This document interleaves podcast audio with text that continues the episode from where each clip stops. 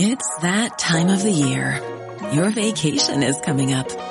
You can already hear the beach waves, feel the warm breeze, relax, and think about work. You really, really want it all to work out while you're away. Monday.com gives you and the team that peace of mind. When all work is on one platform and everyone's in sync, things just flow wherever you are. Tap the banner to go to Monday.com. Hello, this is Ray Harris. I wanted to take a moment and thank you for listening to this podcast. I hope you like it and it meets your expectations. I just wanted to ask if you would take a moment to rate and review this podcast on iTunes. Hopefully, a nice one, but please be honest, as it will help me to make improvements. Also, you can email me at ray42harris at yahoo.com with questions or suggestions. Thank you.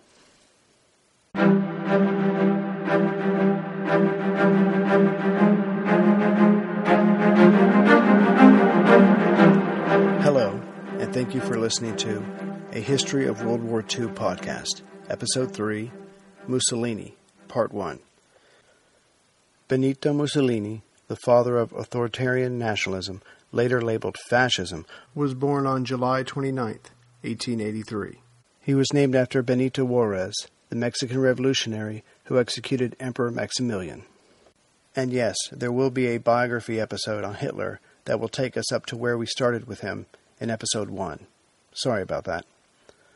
Over the bed Mussolini was born on hung two pictures. One was of the Virgin Mary, hung by his mother, Rosa, and the other was of Giuseppe Garibaldi, the revolutionary liberator of Sicily, hung by his father, Alessandro. The two images symbolized the struggle in Mussolini's head and heart throughout his life. I think it's safe to say the father won. Mussolini's father and grandfather were anti clerical and socialist to the point of being under constant surveillance by local authorities. Being born in the little village of Predappio, as well as being poor as their neighbors, Mussolini would suffer from a deep rooted inferiority complex his whole life. Reading several biographies, one can't help but see his actions and the way he conducted his life as an image of Mussolini simultaneously running away from his origins and running to something he thought he needed or deserved. Mussolini had to be number one. He ached to be on the big stage, alone, with everyone thinking the best of him. He wanted to be odd and awesome, in the original sense of the word. To do that, he would at times say or do the opposite of what the majority were doing just to stand out. Everyone has insecurities, but how that is handled determines who you'll be. Mussolini did make it to the top, so that might have put some of his demons to sleep, but considering he was killed by his own people at the end, his last thoughts had to remind him of what he was running from all along. By age eight, he was banned from the local church for pinching those next to him as well as talking loudly during Mass. He got his revenge, though. He would climb up a tree next to the church and throw rocks at the priest and congregation as they came out. A few years later, his mother, bless her soul, was still trying and sent her son to school in Faenza, 20 miles away. Unfortunately, the school was run by priests, and Mussolini by this time had already declared to anyone who would listen that he knew there was no such person as God. Predictably, there were fights, arguments, and the occasional stabbing with a pocket knife. Mussolini carried one and seemed to use it when an argument wasn't going his way. This was a precursor to the numerous duels he would fight in his life. So by the summer of 1894, Mussolini was kicked out but came home a hero. His father, Alessandro, could not have been more proud of him and gave Mussolini books with themes of the oppressed fighting successfully against priests and capitalism. But his mother, again still trying, sent him to school in Forli. There was more fighting, more suspensions, and another stabbing, but he managed in 1901 to graduate with an elementary school teacher certificate. Yes, Mussolini would be an elementary teacher. Also in Forli, Mussolini found his incredible lust for women. When his mother was at Mass, he would visit the brothels and explore that particular world. Whether it was lust or violence, it has to be said, Mussolini wore his heart on his sleeve. In 1902, he got a job as a substitute teacher, but only because the administrator was a fellow socialist and indulged him. When his term ended, he was not asked to return. He was simply too colorful for the locals, what with bathing naked in the town's main river and seducing anyone who was willing. By June 1902, Mussolini found he needed to leave Italy, so he went to Switzerland to avoid military service, bad debts, and a few enraged husbands. If he thought his home village was bad, it was nothing like the complete destitution he suffered there. Like Hitler's Vienna days, he had neither food, friends, nor hope. He lived under a bridge, refused jobs of manual labor, stole bread, and was arrested right before his 19th birthday. Once freed, he met a group of expatriate Italian workers and shared their hatred of the right, the rich, and all authority. His fellow Italians were impressed with his speaking skills and made him secretary of the Italian Trade Union of Bricklayers and Assistants. He used their common hatred and his education to give moving speeches that tapped into the group inferiority complex. He first felt it in school because the students had been divided along economic lines, so he could relate. As the crowds grew, he used obvious parlor tricks to win them over, like, If there is a God, may he strike me down in one minute. Of course, he would stand there absolutely unafraid for that minute. His speeches were the typical fare of attacking the church, Christ, their king, the army, the current government, in summation, the establishment. But Mussolini found that even though his reputation was growing, he could still only get blue collar jobs such as a butcher boy or delivery boy. Word was getting around about this young, angry speechmaker, so he was watched by police, soon arrested, and escorted from Switzerland. In July 1903, the Italian police tried to put him under surveillance, but he had gone back to Switzerland, again running from military service. Mussolini wasn't a coward, but he hated the government and didn't want to support them in any way. But in late 1904, early 1905, an amnesty was declared for the deserters. Mussolini, tired of running and tired of barely surviving, accepted the amnesty, and his record was wiped clean. The other part of the amnesty was that the deserter would then do a tour of military service. So at age 21, Mussolini did his time. Of course, he still tried to get out of it by using his mother's death as an excuse, but was told no. He spent 18 months in the army, still preached sedition, but cautiously, and mostly stayed out of trouble. Getting out with a fresh start, Mussolini found that, like before, he could only get low paying jobs. He did manage to secure a second grade teaching position, but was not asked to return. I'm sure he blamed the world for his misery, but the truth was that his old habits of seducing anyone who fell for his charm, talking sedition, and violent tendencies had more to do with his frequent unemployment. Facing complete destitution again, he did what any young person does he moved closer to his father for support. But not giving up by any means, in November of 1907, Mussolini passed the French exam and now was allowed to teach the language. Besides increasing his chances to find employment, he would soon become a Francophile during World War I. He felt a connection to all the revolutionaries of that country's turbulent past. Things were starting to turn around when he got a teaching job and became the editor of a small socialist newspaper, but soon he lost both jobs and went to work at his, at his father's tavern. But Mussolini was never to be kept down, in part because that ghost of insecurity always haunted him, and in February 1909 became the editor of an Austrian newspaper. But Mussolini's shocking writing style was too much for the times. The paper was considered too seditious by those who mattered, and the paper was confiscated and he was jailed. Seven months later, he was released and expelled from Austria. Back in Forli, Italy, Mussolini stumbled into a happy period as he started a family with a young lady as well as his own newspaper, La Lotta di Classe, or the Class Struggle. The Mussolinis were poor but surviving, and the head of the family was happy because he was controlling the paper completely. Mussolini was at his best when making noise and upsetting people. He was a master puppeteer, especially when someone thought they had no strings. But in all honesty, the paper was a vehicle for his ego, and he printed contrary things just to get attention. There were no new ideas, and the paper certainly wasn't trying to move Italian culture forward. In 1911, Italy was still seen as the least of the great powers. There had been some economic growth, but mostly in the northern half, and the people were far from united in any political sense. Prime Minister Giolitti decided that a short war with Turkey over Libya would do much that ailed his country. A successful conflict would put Italy out in front on the international stage, and the Italian people would unite against a common enemy. When word got out that mobilization of troops had begun, the Socialists, with Mussolini desperately trying to be out in front, voted for a strike. This was the common socialist reaction to war as it never seemed to better the commoner's life. On September 26, the rail lines used by the military were destroyed, and a quick clash of government cavalry ended in a socialist victory. Of course, the government reacted quickly. Mussolini and others were arrested, but in his case, when the officers politely asked Mussolini to accompany them to the police station, Mussolini asked if he could finish his coffee first. They agreed, waited, and only then did they respectfully take him away. Mussolini went on trial on November 18, 1911, in Forli. Much like when Hitler was on trial after the failed putsch, he turned the courtroom into his showroom. He spoke well and defended himself as a hero with a conscience. He defied the government's version of him as a criminal or evildoer. The people were impressed with his conviction, or more likely passion.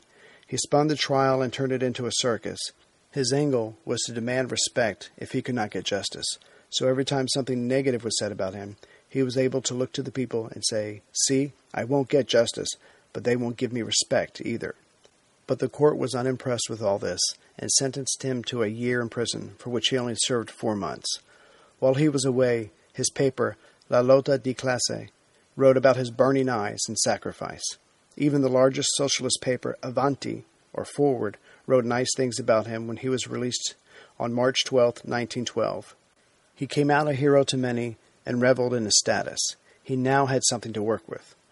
This podcast could not exist without the help of sponsors like Yahoo Finance.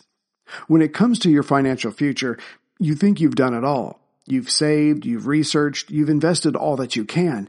Now, you need to take those investments to the next level by using what every financial great uses Yahoo Finance.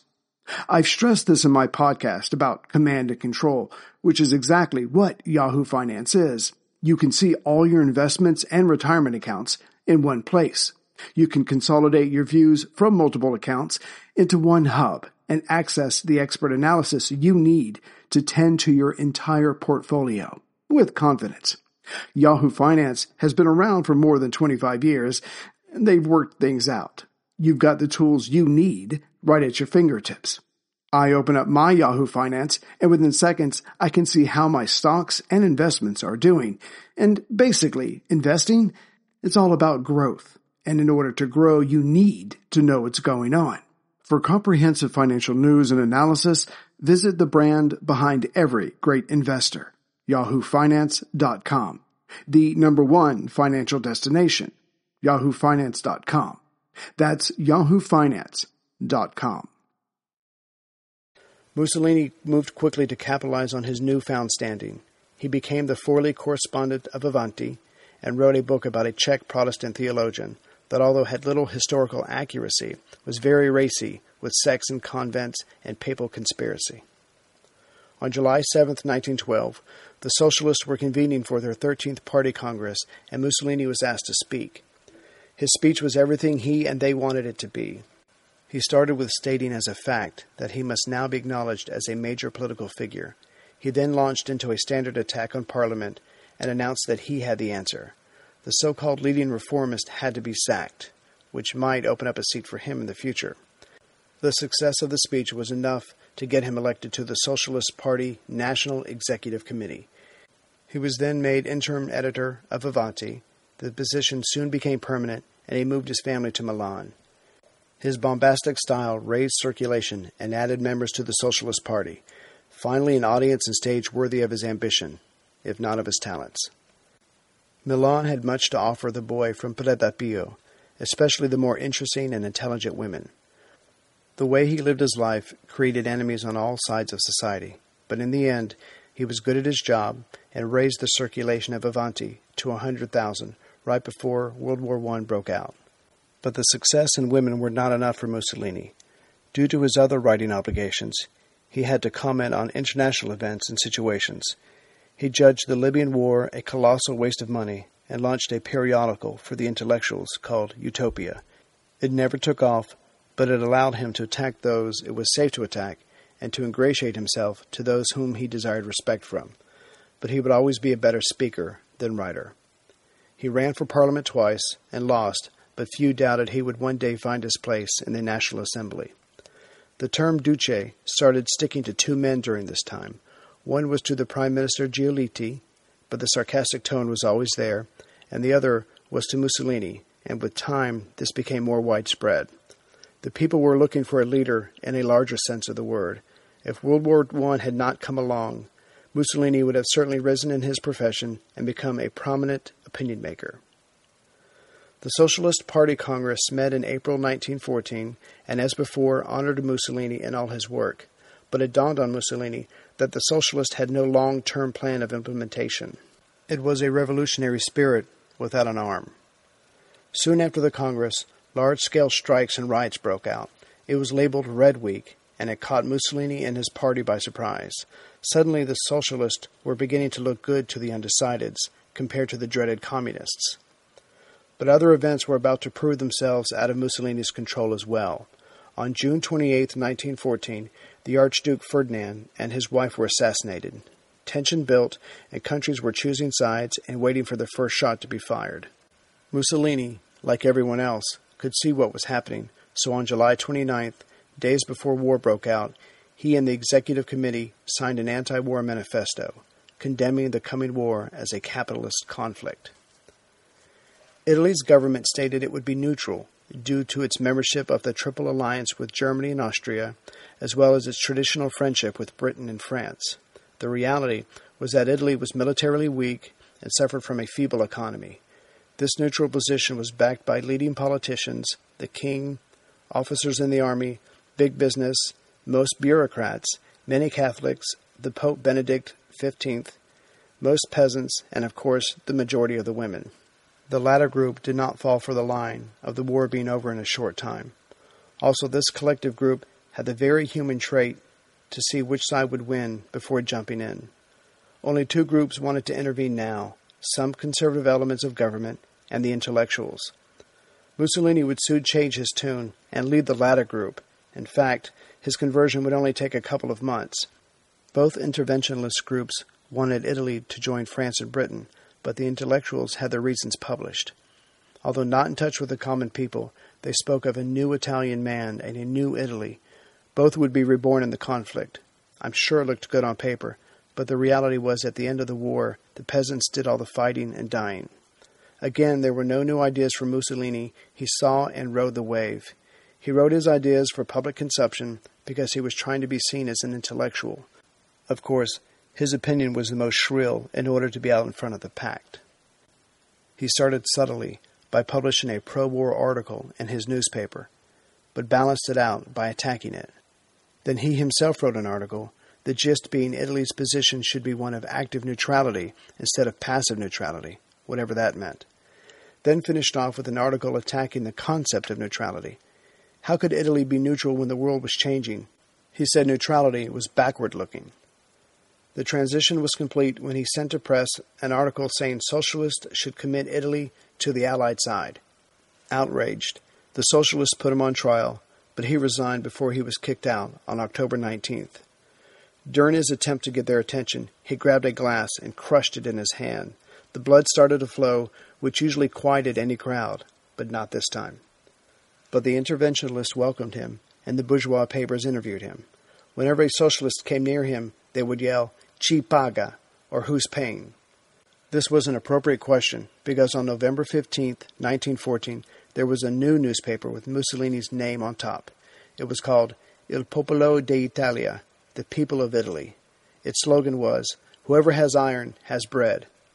It was financed by people with connections to the government, although it is probable that Mussolini did not know this. But he did knowingly take French and eventually British money for his newspaper. They were trying to get Italy into the war on their side. Being Mussolini, he used his paper to attack those who kicked him out of the Socialist Party. He said they would see him again. He declared this was not over. His paper expressed his desire to see a short war because he feared a prolonged struggle would divide the common people of each country who were fighting each other for the elites. By December of 1914, Mussolini advocated the creation of pre fascist groups called Fasi di Azione Rivoluzionaria, or revolutionary groups. Yes, I butchered that. On January 6, 1915, Il Popolo d'Italia published a draft constitution for membership It stated it was not a political party, but an organization for those with like views. Sounds like the same thing to me. He was a master of incrementalization. But subscriptions to his paper stayed low. The people he was seeking to inspire were content with neutrality. Mussolini raged in his paper at the people, but it did no good. So he went back to attacking the government and king for not entering the war. He backed up his writing with a pro war demonstration, April 12, 1915. He was arrested but released in eight hours. Unknowing to him, this would be the last time he saw the inside of a jail. By May 24, 1915, Italy had negotiated the secret Treaty of London, which would give them the areas of Trento and Trieste in northern Italy. War on Austria was declared. A jubilant Mussolini celebrated by writing that Italy was alive and had a soul. He did not volunteer, but accepted the draft when it came and went in as a private. The coalition government of Salandra and Sonnino tried to restrict fighting to Austria alone, but eventually engaged Germany in August 1916. Most of the fighting took place in the mountains, so there was no rapid advance as was seen in other theaters. Some saw Italy's war as a sideshow, but she had five million men in service, hundreds of thousands lost as POWs, over a half million dead, and another half million incapacitated. Not surprisingly, the peasants suffered the most, while government bureaucracy grew, as did war profits. The people started backing the war as their men went to the front. But no great general or politician rose to lead the people during the war, and power remained diffused along political, military, industrial, and landholding lines. Mussolini saw 17 months of action. He was treated no differently than anyone else and was humble and even embarrassed when fellow soldiers came to shake his hand. He suffered like a common soldier, but had his diary published weekly in his newspaper. He was the most famous private in the army. Millions of his followers cheered when he was promoted. On one leave, he married Raquel December 17, 1915, in a civil ceremony. He was the soldier's prophet, describing in detail what he and the rest of them went through in the trenches. But the socialists still screamed for an end to the war, and the people only had the returning soldiers to vent their frustrations on. In February 1917, Mussolini and some others were test firing a new howitzer. It exploded, and a few were instantly killed. Mussolini had 44 shrapnel wounds and needed 27 operations. He got to meet the king, who was visiting a military hospital. When he had mostly recovered, he came home a hero. But the elation did not last. There had been no revolution while he was away. The elites and their sons were still running things. Besides his articles being read by the common people, he had not been on the great stage as before. And now that Italy had entered the war, what would be the grist for his mill? He had gotten what he wanted, and the results were that he had suffered, nearly died, and came home to find his newspaper had suffered almost as much. Subscriptions were down and the paper was in debt. His replacement had spent the money on a mistress or two. It was obvious to Mussolini that the previous editor had left his passion in the hotel room. The paper was being bailed out by a politically active industrialist. When Mussolini was wounded, the paper made much of it, even calling him Il Duce, and sales increased for a while. But the industrialist was gone, and a flattering title wouldn't fund a paper or feed a family. Mussolini had known highs and lows before, but this was something different. It seemed that everyone had forgotten him. He squared his belligerent jaw and stared defiantly into the abyss. Next time, we'll cover Mussolini as he tries to find his place at home while his country is at war.